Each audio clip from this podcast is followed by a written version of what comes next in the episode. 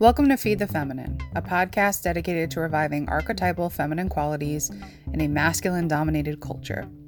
I'm your host, Vanessa Setter a psychotherapist and writer, empowering clients and readers to nourish their feminine while also repairing what's been damaged in its long standing cultural repression. Join me each episode as we talk about the archetypes present in how we eat, express, and relate, and what we can do to find meaning and reach balance.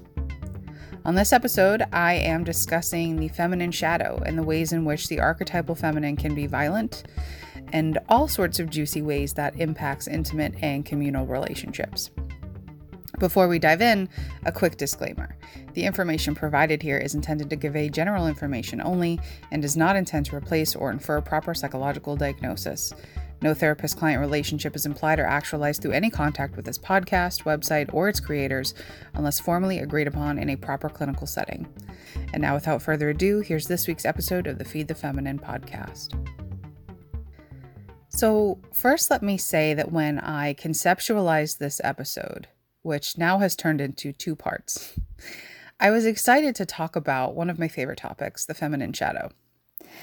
What I did not anticipate was that this episode would take me four weeks longer to produce than I had originally planned because my own feminine shadow qualities were essentially playing a game of hide and seek with me this whole time. There was a little bit of trickster energy that arose from my feminine shadow as I started to put the spotlight on her. And uh, as a result, I've had a weird month. uh, and let me just say that this is the tip of the iceberg. I think we need to be having a lot of conversations about the feminine shadow. So maybe consider this an introduction. There's going to be a lot more to discuss. And I welcome any questions that you have, general inquiries that you might have about this, which you can submit to me via DM on Instagram at The Hungry Feminine or at thehungryfeminine at gmail.com. I want to say settle in. I want to say this is going to be a long and trialed journey, these two episodes. Uh, and I'm excited for it. I also want to note that there is a whole spectrum of feminine shadow manifestations. All are not created equally. While a lot of the behaviors that could stem from feminine shadow qualities are going to have a certain ring to them, this is not meant to pathologize or demonize. Throughout this episode, you may hear behaviors of your own. You may recognize behaviors of somebody that you love. There need not be any fault or blame interpreted from what I'll share on this topic. Um, be kind to yourself. It's it's possible that you might feel some resentment of yourself when you spot your feminine shadow, resentment for how it asks you to behave. I have certainly experienced that. I think that's part of why creating this episode was so challenging for me. Uh, it's also possible that you might feel a little bit resentful of somebody else when you spot their feminine shadow uh, and how it has impacted you in your relationship with them. So, as with every episode, I just ask that you bring curiosity and self compassion to the table because that really uh, can enhance the learning experience. I also suggest that you don't weaponize this information against anybody in your life. I think um, because the feminine is unseen and intangible, we interact with it differently than we interact with the masculine. And so it's easier to gaslight people with accusations of feminine shadow because it can't be proven as easily as masculine behavior. So please use this information to better understand yourself, not necessarily as a tool against someone else. And if you have to bring your realizations to therapy to dig in and do the work, Godspeed. I think uh, I've actually heard a couple of people who have listened to this podcast, and what it did was it helped give them language for what then they could take to therapy and, and understand a little bit more deeply. And if that's what it's doing for you, then that's awesome. And uh, I celebrate that with you. So, in this two part exploration of the feminine shadow, I'm going to start with some background information. Then I will dig into six of the more significant shadow traits of the feminine, including how they can impact your relationship with yourself and others. And then I'll discuss more context um, or give more context rather to the idea of feminine violence, which is something that I used, a phrase that I used in the in the intro to this episode. I think it's important to really discuss what I mean by that, um, and then also talk about how the feminine shadow is observed and treated in a masculine dominated culture because that's interesting too. So all of that broken up in these uh, two episodes, and here we go. So uh, the feminine shadow. What do I mean when I say that? So, as we've talked about in previous episodes, and as I have laid out on my blog at thehungryfeminine.com, we all have an archetypal masculine and feminine within our individual and collective unconscious, the spaces within us that begin as being unknown to us. And I often say in this space that when I use the word feminine, I'm referring to its archetypal representation, not gender. The feminine and masculine both live in all humans, regardless of gender. However, there are connections at a societal level. The connection between feminine through an archetypal lens and feminine through a gender lens is that women are unconsciously seen as representations of feminine qualities. And that makes sense because when you're talking about nurturance, vulnerability, connection, even codependency, you're very much in a mother archetype. And likewise with men and the masculine, when you think about provision and protection and structure and even aggression, you're very much in a father far, father archetype. That doesn't mean a mother can't be dominant in her masculine and actually be the source of rules and material wealth in the family. Likewise, a father can be dominant in his feminine and be the family source of soothing and nourishment. But it's not what we think of automatically when we consider those traits. There are assumptions made, which have become part of our collective unconscious, our way of understanding the world and having enough stability to make predictions and not feel entirely chaotic. That's why we label things the way that we do. That's why we have judgments the way that we do. We use symbols that were inherently passed down to us at our birth to know things about life that we otherwise wouldn't be able to comprehend or that we might struggle to comprehend. It's why when we're kids, fairy tales have meaning to us even before we realize or really understand the difference between a hero and a villain. So, feminine in this space has nothing to do with gender and that we all we all have archetypal feminine qualities, but it relates to gender socially speaking because the agreed upon assumptions we carry about the culture that we live in tell us that women tend to exhibit more feminine traits and men tend to exhibit more masculine traits. We can make that conversation conscious and decide that we want to redefine that.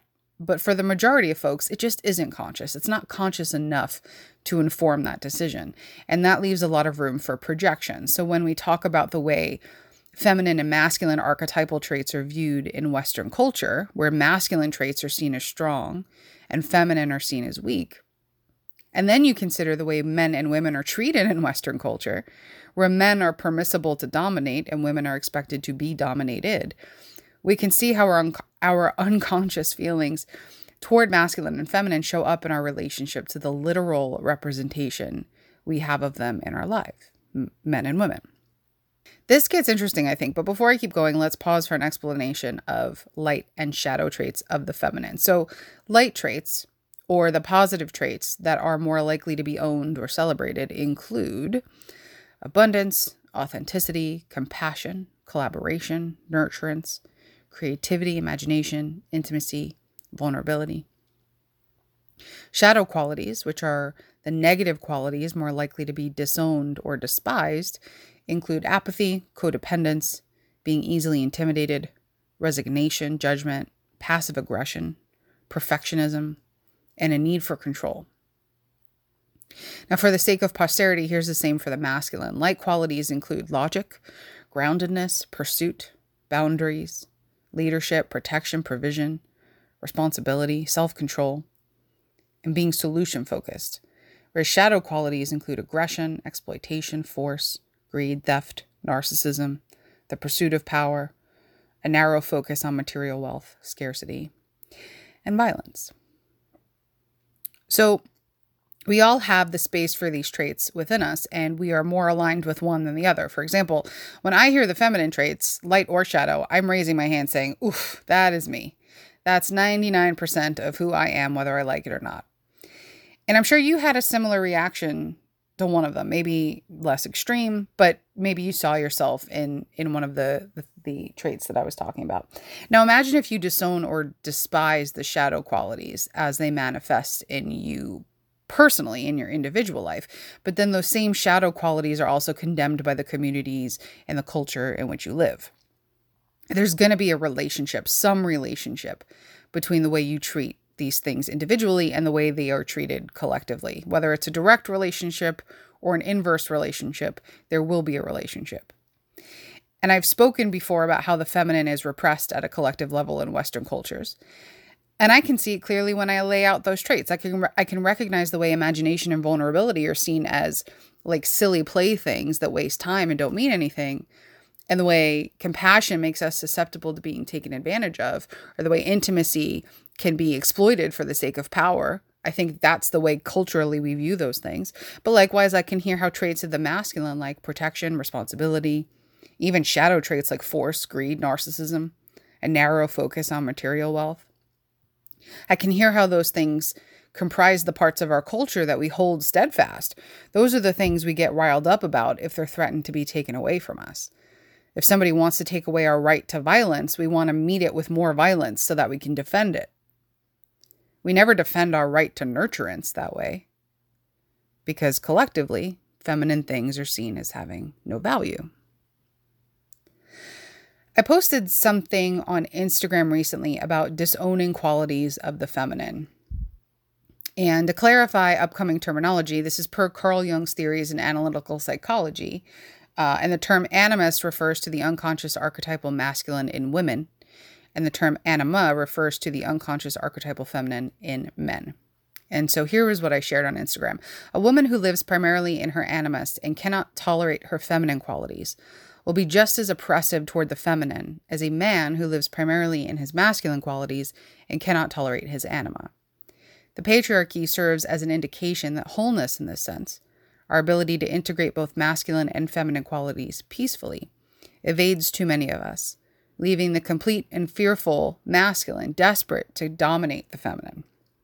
And the feminine has a wild response to being dominated, which comes through by way of the feminine shadow, which is what we're here to discuss. But quick note on that, because I think it's important these days. So when you ask yourself how a woman could possibly be misogynistic, it's because she has rejected her own feminine, which is not that hard to believe given a culture that represses the feminine and teaches us that it's bad. So she rejects her own feminine and therefore projects that disgust and disownment onto who represents the feminine women. So, moving on from that.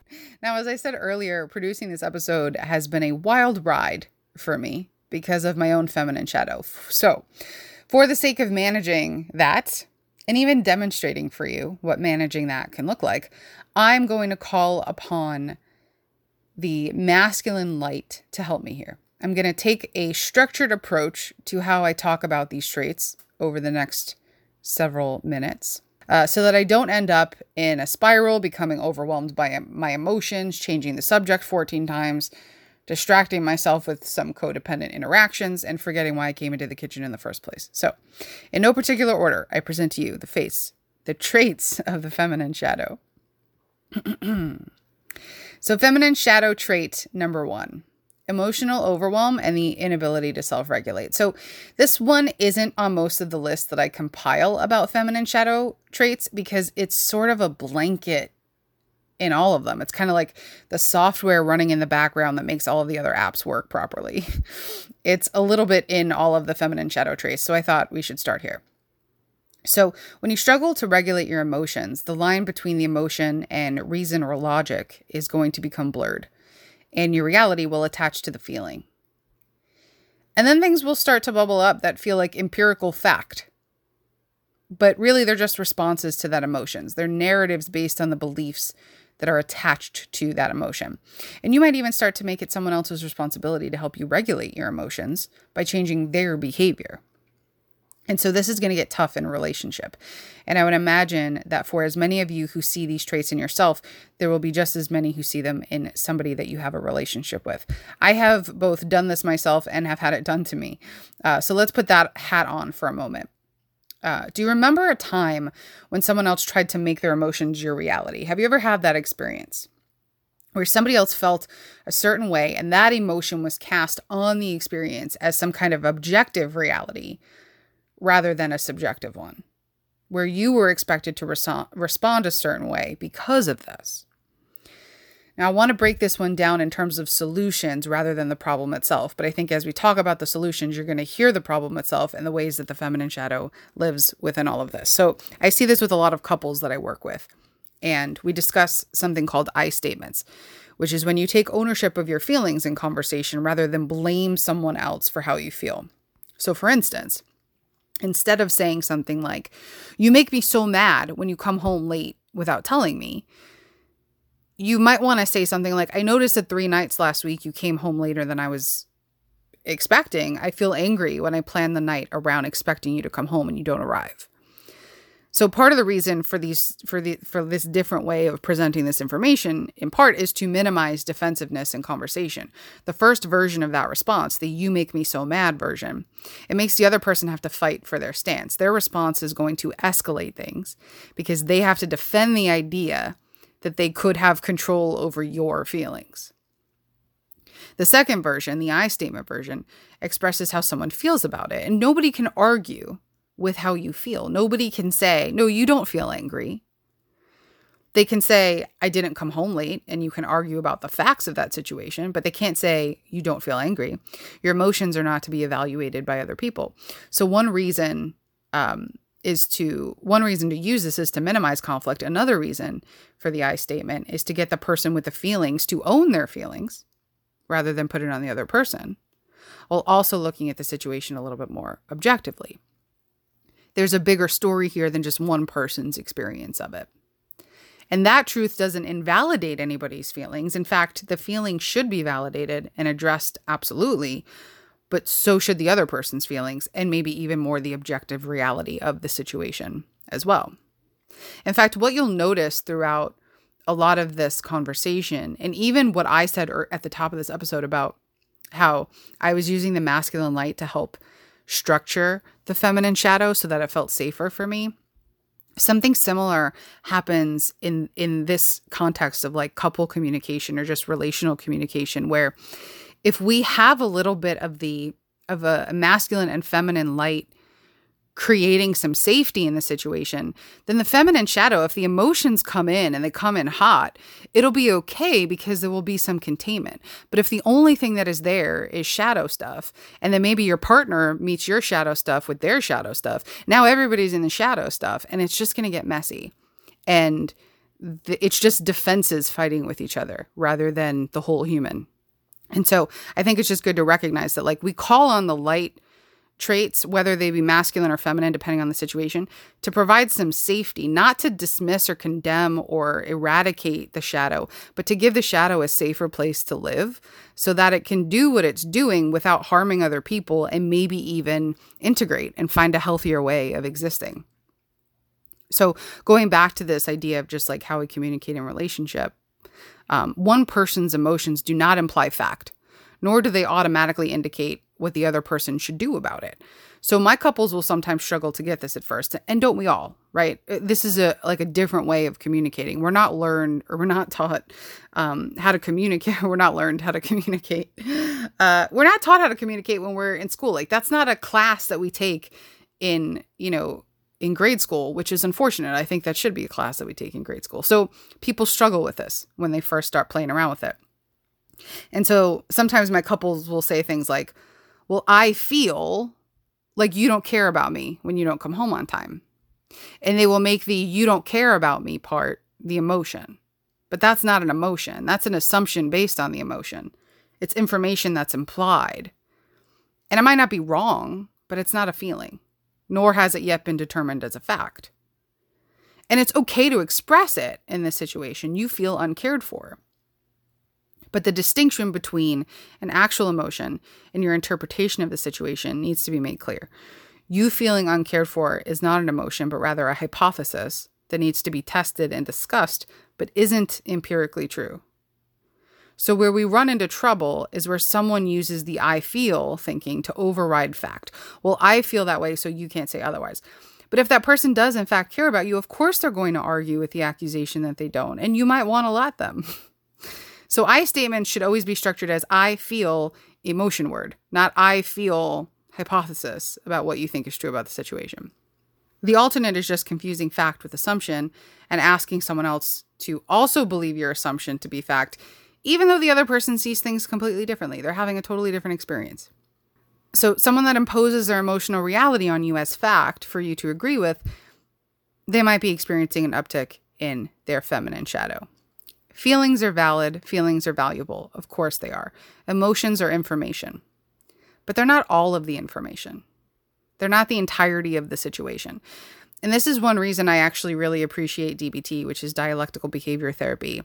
it's a therapeutic modality, a structured masculine one at that, that discusses the three states of mind that all humans have.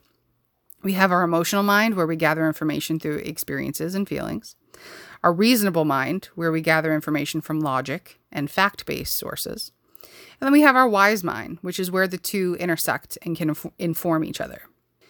Without that intersection, you're acting from either the emotional mind or the reasonable mind, and you're going to be suffering in, in some way, either because your only way to navigate the world is emotionally, which is messy and hurtful, and it's going to be really hard to manage, or because your only way to navigate the world is rooted in logic, which cuts you off from emotional experience and connection with other people. So you can see there actually, even in that that DBT three states of mind, that emotional mind would be equivalent to the feminine and the reasonable mind would be, would be equivalent to the masculine.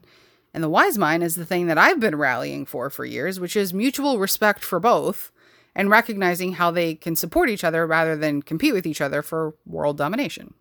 Seems simple enough, right? And so, also somebody who is unable to fact check emotional responses. Um, okay, so here's an example. So, like for anxiety, I had a client some time ago who struggled with anxiety and she would catastrophize everything. And I practiced a DBT technique with her called checking the facts. And I would coach her through it and I would have hardly any success with her. And she also happened to struggle with codependent tendencies too. And so one day she came into session and she was talking about conflict between two members of her family, neither one of which was her. And now she felt obligated to step in and mediate it, but she really didn't want to. She just felt the obligation to. So she felt overwhelmed, and there was a lot of anxiety, which she attributed to the conflict itself. She thought that the fact that these two people in her family were fighting was the thing that was creating anxiety for her. But what we discovered was it was actually a reaction to the responsibility that she convinced herself she had in the conflict that was creating the anxiety for her. And so she said, she said to me, she said, everybody always expects me to step in and mediate these kinds of things. And I asked her one simple question. I said, Do they? And she said, Well, maybe not always, but everyone usually expects it. Well, maybe not everyone, but most of them expect it. Well, actually, a few of my family members have already told me that it was not my job to mediate, so I guess it's only a few people. And I guess I don't even really have any evidence to know for sure that they actually do expect that from me. and I was, I'm just sitting there listening to her and I was just blown away because she was on autopilot, just fact checking the shit out of all of the assumptions that her anxiety had made about what other people wanted and expected from her and the pressure that she felt to provide it. Suddenly, her emotions were not leading the charge anymore, making up fake news to trick her into the role that she no longer wanted to play. By fact checking, she was asking her healthy masculine to step in and provide some rationale. And suddenly her emotions were manageable. She could see clearly. So emotions are, are information, they're important, but they're not the entirety of the situation. And and your emotions are certainly not someone else's reality. Inviting a healthy masculine to add some parameters is going to help you realize that. And I think it's going to help you shift your feminine relationship with emotions from something dark and overwhelming to something that's light and easier to manage and maybe even easy to enjoy because you don't feel like you are at its mercy. And so in that space, emotions become safe and they don't become something that we have to condemn or run away from or fight with or give complete power to. So, moving on to feminine shadow trait number two, which I've defined as relying on external validation and being easily intimidated. And I put these two together because they really demonstrate how, when we are in our feminine shadow, we can become urgently reliant on earning permission to exist. When we are stuck in the feminine shadow, our self image is not great. Because it's a darker manifestation of feminine light, which is about relationship and community, when that healthy manifestation turns dark, it's still about relationship and community, but it's about us being on the outside of it, feeling disconnected from it, not allowed into it, not worth it. And the feminine shadow might convince us that we're a burden to other people. So we may need to seek a lot of validation from others to feel better about ourselves. In the feminine shadow, uh, we're going to be pretty bad at setting boundaries for ourselves. And so we assume that others are too. And therefore, we think anybody that is spending time with us is only doing so because they feel obligated to because if they didn't want to be with us they wouldn't be able to say it because we have no concept of how to set boundaries. And so we just we act on overdrive to try to make that up for them. We're constantly repenting for the space that we take up and the inconvenience that we believe we are to other people. And then in terms of that idea of like being easily intimidated um I guess this is a question for if you're on the other side of it, but have you ever gotten angry with somebody and then you ended up apologizing to them? So in that situation, a couple of different things could be happening. Um, but it's possible that one or both of you maybe might be acting from the feminine shadow. So if you're the one acting from the feminine shadow, that could imply some codependent behaviors. In other words, if you're angry with somebody and you express it, but you can't maintain your anger because you fear losing them, you might retract it and then you might apologize there might be some feminine shadow stuff there. We're going to talk about codependency in part two of this discussion because it's a big part of the feminine shadow. Uh, but if it's the other person, then your apology may have been what they were seeking from you as a means to an end of the conversation, right? I've used the word violence when it comes to the feminine shadow, and I will elaborate a bit more on that at the end of part two. But for just for some context, masculine violence gets you to put your shield up. It's a punch to the mouth that gets you to raise your fist in front of your face. Feminine violence gets you to put your shield down. It's an enmeshed mother who guilts you into living her unfinished life rather than your own, which gets you to fold in half while you comply with her wishes and lose your own sense of self. Not to be dramatic or anything, but it's a different dynamic. Now, if we are in our feminine shadow, we may fear confrontation so badly that we are that when we are so much as questioned for our behavior or challenged for the way we think, we might curl up into a ball and act helplessly. I heard someone once say their mother's battle stance was the fetal position. If you confront her with something, she throws all of her defenses on the ground and says, You're right. I'm a shit person. I guess I can't do anything right. And she crumbles, which then gets you to lower your defenses. And this is the work of the feminine shadow. It's hard to be on the receiving end of that because how do you respond to that? How do you hold someone accountable when they're crumbling in front of you? It's like trying to pick up a kid and they turn their body into dead weight. And that's just how it's meant to work. That is the ultimate defense because it looks like surrendering. But what it actually is, is an invitation for validation. It's an invitation for you to say, Sorry, I didn't mean to upset you. Let's not talk about this now and then no accountability is had ever. There's a lot of room for compassion for a person who feels so unarmed that they have to protect themselves that way. And I can't pretend I haven't done that to some degree in the past. I think an important thing to remember here is that these actions are usually done unconsciously. We're not putting together some evil plan to enact when company arrives, right? We're just trying to survive a series of uncomfortable moments while managing our connection to other people, which is the thing that we crave the most, but scares us in a lot of ways. And sometimes that just feels terrible for everybody involved. And so we'll move on to feminine shadow trait three, which is passive aggression and guilt. Now, these two fit together because they represent the moves the feminine shadow will use in battle with someone who's not giving them what they want. These are their defense weapon weapons. So, passive aggression is going to stem from the feminine shadow's inability to establish its own boundary. In other words, if you're wanting to say no to something, but you feel you can't because you believe it is your responsibility to carry the weight of the world on your shoulders, which is something that's common in the feminine shadow. And again, we're t- going to talk about codependency in the second part of this uh, conversation. You're you might be pretty passive aggressive about that. You're going to say yes, but you're not going to want to. So you're going to feel like you don't really have a choice in the situation. And by proxy, if you feel like you don't have a choice in the situation, then you don't feel like you can really assert yourself and express yourself.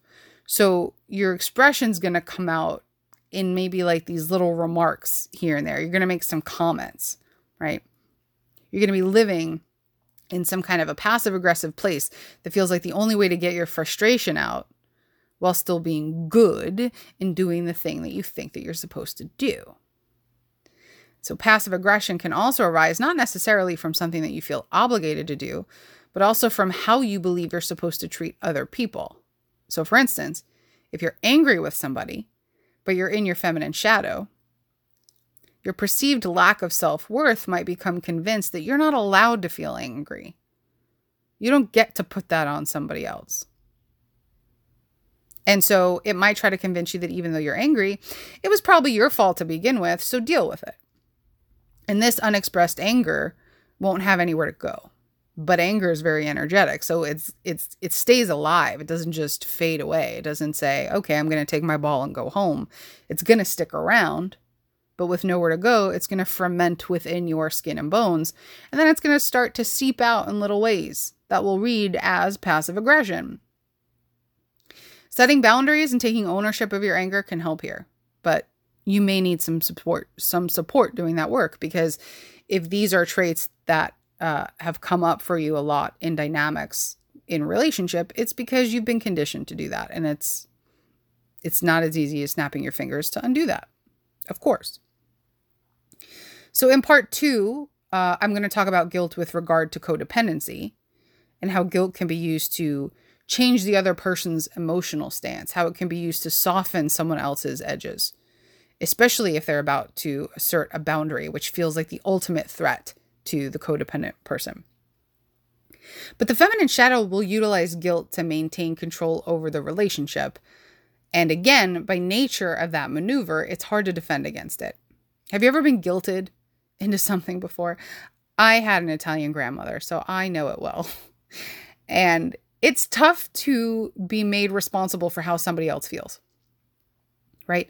Guilt takes on this energy of I feel bad and it's because of something you did. So if you, if you would just do this other thing, I would feel good again. And isn't it hard to argue with that when that's coming from somebody that you love? You don't want to do something that's going to make them feel bad. So you might do whatever it is they want because making them feel good seems like the best option. But we forget in those exchanges sometimes that there's a third option beyond making somebody feel good or making somebody feel bad.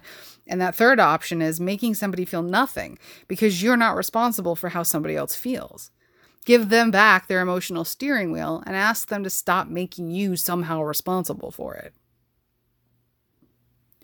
Meanwhile, if it might be you that's using passive aggression or guilt to assert yourself in a relationship, it could be time to explore why setting boundaries feels so wrong to you, why you're not able to say no without feeling like you've let people down. When I talk about codependency in part two, I'll explore a little bit about the wounds where codependency usually grows from. Uh, and I hope that you'll be able to find some self compassion there while using the insight as a guide in your own work to feel more empowered in your relationships. So we're going to get to codependency on the next um in the next episode. This was a lot to take in. it was a lot to give too.